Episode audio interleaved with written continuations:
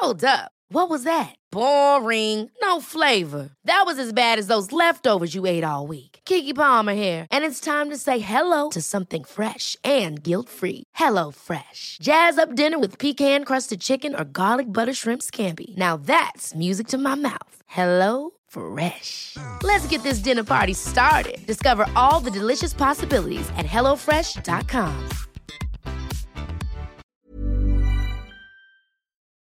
Did you know that you can explore the foundations of classical education with a dynamic online community? A one year program, the Circe Atrium explores the foundations of Christian classical education with online classes and discussions. The Atrium now features five courses. Participants can choose one course or any combination. These courses include Heidi White on classical pedagogy, Andrew Kern on classical rhetoric, Matt Bianco on Plato's Republic, and Wes Callahan on the Divine Comedy or the Iliad. Through exclusive live webinars and online discussion, the Atrium offers a forum for contemplation and collaboration, a place to linger and take pleasure in the depths of the Christian classical tradition alongside like minded fellow educators. We provide the platform, you bring the desire for wisdom and virtue. Together, we make the community. To learn more, head over to circeinstitute.com slash atrium.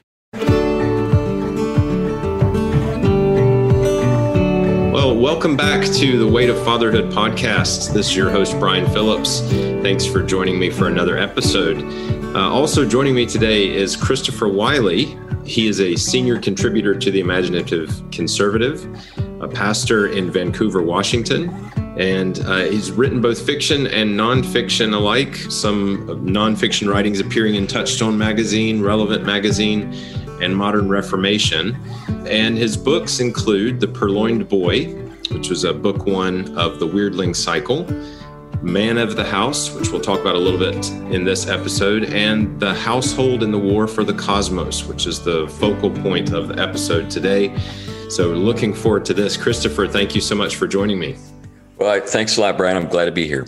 As I mentioned, you've you've written both fiction and nonfiction and your your nonfiction so far has has focused on family life predominantly, right?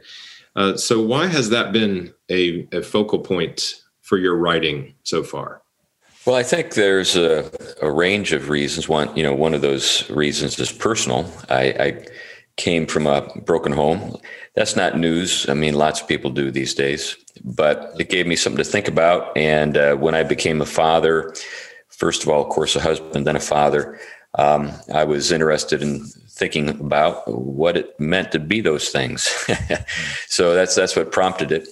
But uh, you know, more broadly, um, you know, there's a obviously uh, sort of a cultural uh, tsunami that we're you know experiencing right now with regard to a kind of a, a washing away of traditional understandings of of households and families. And uh, so there's a lot of question begging in when it comes to that kind of stuff. And I wanted to uh, kind of get back to, I guess you could say, the sources, I, I, if if if uh, I can put it that way, with regard to what are the things that help to bring about our our traditional understanding of households and families, and were they really passe or you know uh, moribund or oppressive or you know how you know how that all runs? There's a lot of a, a lot of uh, you know uh, people who say that that's the case but don't actually have any knowledge about what the, sources were that informed our understanding in the first place. So that played a big role. Um, and then the more i dug into it the more i saw how rich the sources were and just how little people knew about them. And so that went a long way toward encourage me, you know, to pursue this line of thought. And then I had a lot of people who I, you know, I spoke to about these things, and and people whose opinions I I respected, and they all encouraged me to just kind of go for it. So that's that's the story. Yeah. Now, uh, I believe your your first book on the family was published, uh, or family related matters anyway. It was in in 2017. Um, Man of the House. Right. Yeah. So tell us a bit about that work and um, and your motivation behind that. Well, there are a couple of things. One, um, it's my conviction that masculine virtues uh, traditionally understood, you know, virtues uh, uh, as they are, you know, uh, attributed to masculinity, uh, find their expression within uh, productive social institutions, not just merely, you know, male psychology or biology, although those things matter and they're important. But I, but most of the stuff that I saw was addressing masculinity through those lenses, you know this is the way men are sort of constituted psychologically, or this is, you know, uh, these are the interests that men have. And uh, I wanted to uh, look at things with, from within the framework of social institutions. Uh, I've got a background in philosophy. Aristotle has always been an important influence for me. And uh, so, beginning with him, I, uh, you know, leapt into the sort of the understanding that uh, you know, the ancients had with regard to households. And before long, I found Xenophon's Oikonomikos and, you know, his uh, treatment of households. Uh, you know, Xenophon was a, like Plato, he wrote uh, Socratic dialogues. And in Oikonomikos, uh, we basically have kind of a handbook in the first century, or actually, I think it was third or fourth century BC, he wrote that. Um, for you know managing households. That's what the title gets at, mm-hmm. and uh, it was it was a bestseller, if you could say that. and those days, if they had Barnes and Nobles, it would have been right in the self help section, right at the front. You know, like on the end. You know, uh, Cicero translated it, so it was broadly distributed. Um, everybody knew about it, and I and I think uh, it it uh, wasn't you know something that uh, wasn't an original work in the sense that uh, Xenophon dreamed all this stuff up. He was an observer, um, and he was more or less uh, encapsulating or recapitulating or sort of re- restating kind of conventional wisdom about how households functioned and, and so forth. So that, along with uh, reflections, uh, particularly on the New Testament household codes, and some other people who had been influential for me, you know, people like Allan C. Carlson or Christopher Lasch, mm-hmm. who had talked a lot about households and and and the functional aspects or the function the work that households once performed all of that contributed to writing that book so yeah. it's essentially xenophon's oikonomikos and the new testament kind of mashed up in sort of a, a, you know my attempt to to bring the classical understanding of the household into the into our time yeah and that's that's similar to your more recent work, which was published in 2019, um, the household in the war for the cosmos. And that that particular work started as a conference talk, right? And you you were encouraged to to turn it into a book or develop it into a book by some pretty big names, right? Yeah, Nancy Pearcey and Tony Esolen and uh, Glenn Stanton, and uh, there were a bunch of people who were at the conference. I was honored to be, uh, a, you know, a speaker there. It was the Touchstone Conference. I think it's 2018, maybe it was. Mm-hmm. But anyway, uh, so I, I, gave that address, and that that that crowd was a really um, mixed bunch. I mean, you had Roman Catholics, Orthodox guys, you know, lots of Protestants, mostly uh, Protestants and Reformed tradition. Right. But it was a great m- mashup. The talk went over really well, and so when Canon came to me and, and, said, "Hey, we'd like you to write a book, kind of a follow up on Man of the House," I said, "Well, how about if I use this, uh, the yeah. sort of the, the talk, and seed for the book." Yeah. So let's let's dive into that work in particular a little bit more. Now, the the full full title and subtitle, the the household and the war for the cosmos, and then subtitle, recovering a, a Christian vision for the family. When I first saw that the title and subtitle, uh, which was given to me as I, mentioned to you earlier, anyway, uh, before we started recording, that I got it as a review copy um, at an ACCS conference. I was expecting sort of a standard book on the family, but uh, when I started reading it, you take a, a, a decidedly different uh, approach. You start with a discussion of piety and I thought that was that sort of jumped out at me immediately. Uh, so, so tell us why piety is so important in thinking about the family. Well, uh, when you have the you know the ancient understanding of piety, pious, uh, you realize that it was essentially the kind of the sort of the the glue that held society together at every level in the ancient world, for Christians as well as you know pagans. So the Greek term would be eusebeia, uh, meaning the same thing. Essentially, uh, due regard to those who who have been your benefactors. So, uh, parents, of course, you owe them a great deal, and so you owe them, you know, respect, affection, duty, you know, and, and honor uh, and obedience. And the same thing is true with civic leaders, and, and even upward, you know, as you climb the ladder up to the gods for the for, you know, uh, pagans, but for Christians, obviously, the one true God.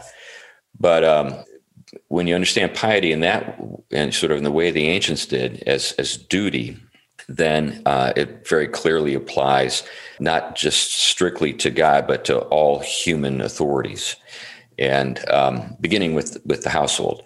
And uh, you know that's not the way people generally think of piety today, if they even use the term. If you know today, most people would substitute you know a personal relationship with Jesus, you know, for what you know maybe right. Christians would have referred to as piety 100, 200 years ago. Right. But anyway, so that's that's why I started there.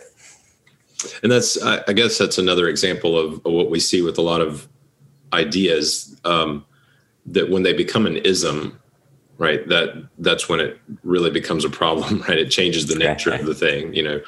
Um, and so pietism is is very different than than piety itself and in the original understanding anyway um, so yeah, yeah, let me let me just follow up on that because sure. it's a great great point at which to make a contrast pietism is almost entirely inward you know piety uh, in the ancient world was largely outward it was a social virtue not strictly a sort of uh, sort of inner virtue right right now and you've you've alluded to this um, already but I'd like for you to sort of unpack this a little bit more. You're you're casting a Christian vision for the family. That's the sort of the subtitle of of this work, um, but with a lot of input from, I guess, what we could call the wise pagans, right?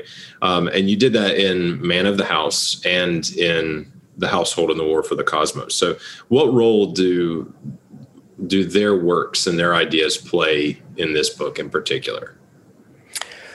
Well, uh, a supportive role, but I think uh, essentially, a, you know, a very fundamental role. I think, you know, the Apostle Paul uh, notes that marriage, for example, is something held in honor by all. So this is not exclusively a Christian or Jew- Jewish practice. and so, with common grace, you know, when we think about common grace, often in the Reformed tradition, we think of it strictly in terms of restraint, you know, holding back evil but I think that there's a positive role as well. I think that sometimes you know people refer to the natural law to talk about the more positive aspects of of you know sort of a natural theology. I suppose you could refer to it as, but I, but what what we see with uh, you know both Christians and pagans in the in the first century is that they were on the same page about a lot of stuff, and they both would be appalled at the current state of affairs in our in our world today. So when I when I look at the you know the ancients uh, people, as I noted, like Aristotle or Xenophon, I, I I'm doing so with a critical eye, no, you know, acknowledging that there are things that they don't know, but there are things that they knew that uh, early Christians agreed with. So, you know, if you had handed the Apostle Paul and Seneca copies of, of Oikonomikos, the only places that they, they would probably disagree were would be with relationship to who's on top in terms of the cosmic ladder. in terms of you know beneath that, there would be a lot of agreement. So with those things in mind, you know, I, I, I was able to work with those sources. You know, in Household and War for the Cosmos, I do I do a lot with uh, Virgil's Aeneid and and contrast that uh, you know that epic with a different epic, the Bible, and in particular the household of Abraham. But but anyway, so there's a lot to work with, and and because I come at it come at things with that angle of vision, I I'm able to, you know, I'm not I'm not like uh, proposing uh, to anyone that I have some unique insight. I might I think of myself more as a kind of a an archaeologist of ideas, uh, somebody's kind of bringing forward to our world today wisdom that was taken for granted once upon a time. Yeah, yeah, and it's a, a, a wonderful job. Um, in a sense, um, be careful the term I use here, but sort of synthesizing that and and and showing the wisdom and how it parallels and um, you know how we can benefit from both. and of course, you know, coming from a classical education context, I mean, that's something that we we strive to do uh, regularly. But um, it, was, particularly fascinating seeing you do that in relation to the household and and those duties and responsibilities there. Now, you're also a pastor. Um, I am as well, and I, so I I know that your your desire, as mine would be, is to see the the things that you've written about put into practice, right? Uh, to see marriages improve, uh, to see parent-child relationships strengthened, um, to see households uh, built up and congregations strengthened. Um, so, what advice, uh, given how how much time and energy you've invested into um, thinking about the household and, and the, the, duties that we have to one another in our households, what advice uh, would you give to, uh, particularly to fathers and husbands who who are listening? Um, where should they start uh, in strengthening their own household? So, taking this from the big picture down to the individual responsibilities. Right. Well, I think um, the, the two books you mentioned, Man of the House, is kind of more the bottom up book. And it's uh, dealing with uh, you know the the practices, the virtues, the um, that a young man. The, the, original title of the book was A Young Man's Guide to Building a House, but the editor thought that was too blase. He wanted something kind of to catch people's attention and maybe raise their, their hackles. so I said, Well, how, how, about Man of the House? And he said, Perfect. That'll drive the certain people crazy, and the people who want to read the book will, will pick it up. So that that's kind of a, a ground up approach where I talk about various uh, things that a that a father and a husband as head of house need to be thinking about you know things like justice. Well let, me just play that out a little bit. You know when, when you talk about households as institutions first of all in our in our culture the word institution is a bad word. You know it's like a, something we're, we're not supposed to be uh, celebrating. It's uh, where it's all about relationships and psychology for us.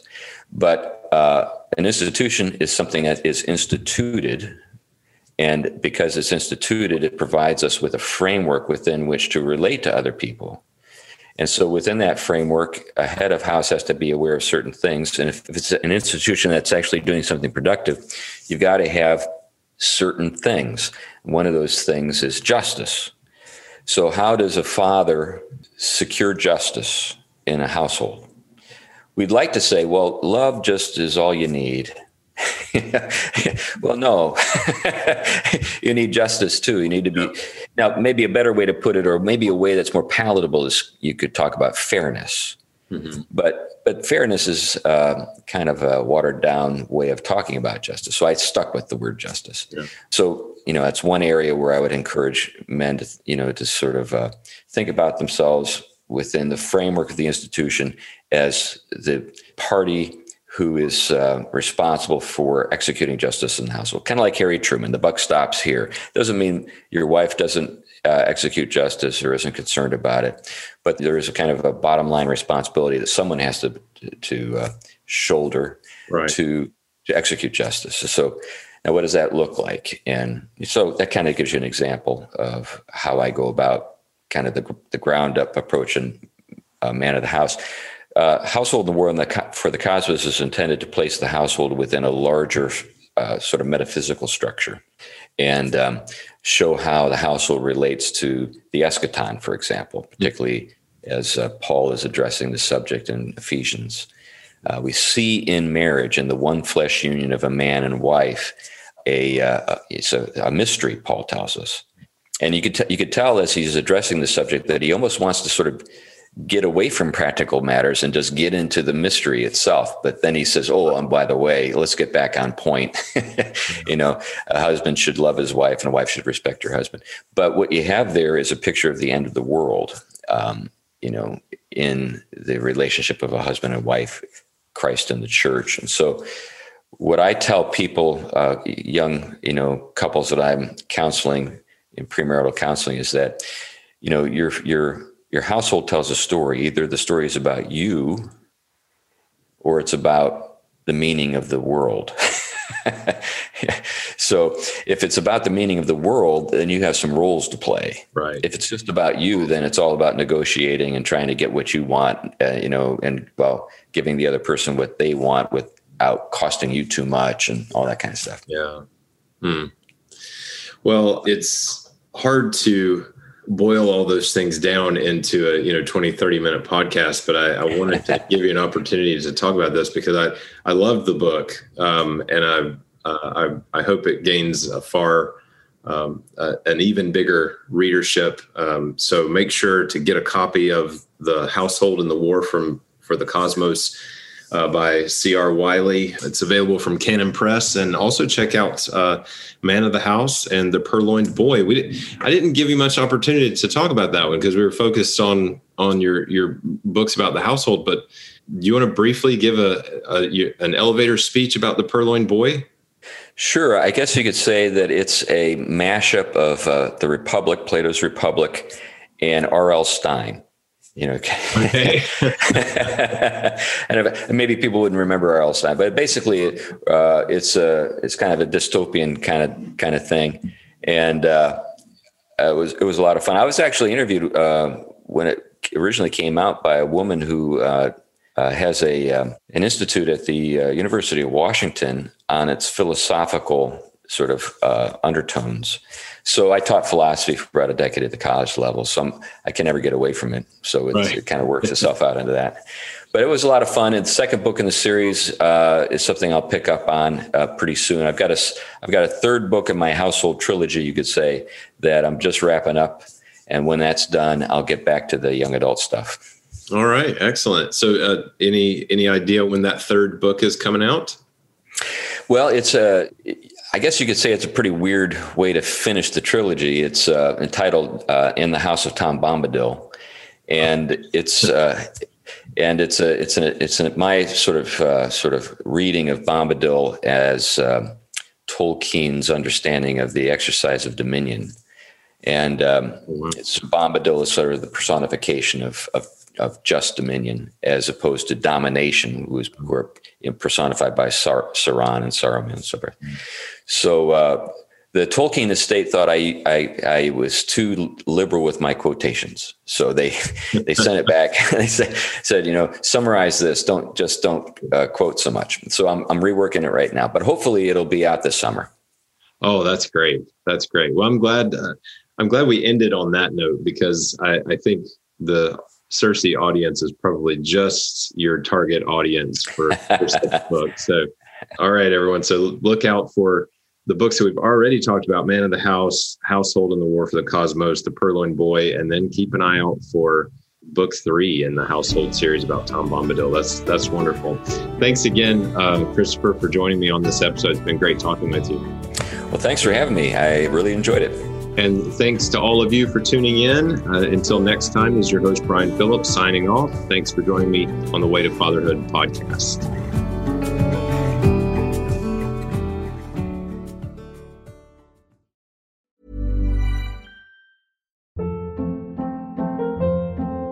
Hold up. What was that? Boring. No flavor. That was as bad as those leftovers you ate all week. Keke Palmer here, and it's time to say hello to something fresh and guilt-free. Hello Fresh. Jazz up dinner with pecan-crusted chicken or garlic butter shrimp scampi. Now that's music to my mouth. Hello Fresh. Let's get this dinner party started. Discover all the delicious possibilities at hellofresh.com.